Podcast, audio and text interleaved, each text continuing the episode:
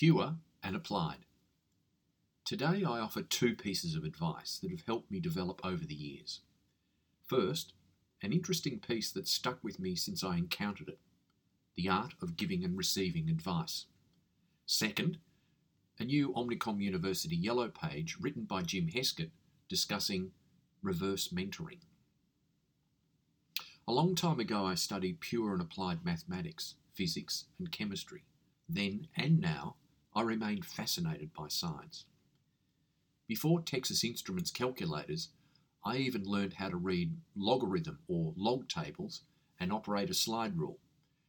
I note applied mathematics is used in practical application in day-to-day life, while pure mathematics is the study of principles.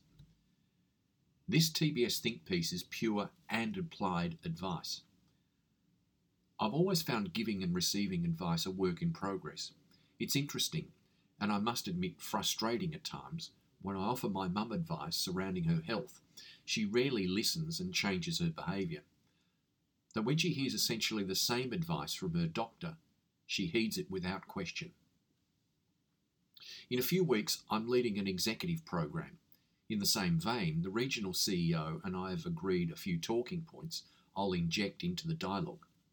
Although she has been speaking repeatedly about a number of operational protocols, perhaps hearing them from me may encourage a different perspective.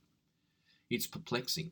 Senior staff somehow seem to more readily take the advice of outside consultants than their own leaders. Many of you know I've been an energetic advocate of reverse mentoring, which by the way is attached to the written page. Hearing from Jim Heskett, a Harvard Business School professor, may pique your interest. Over to you.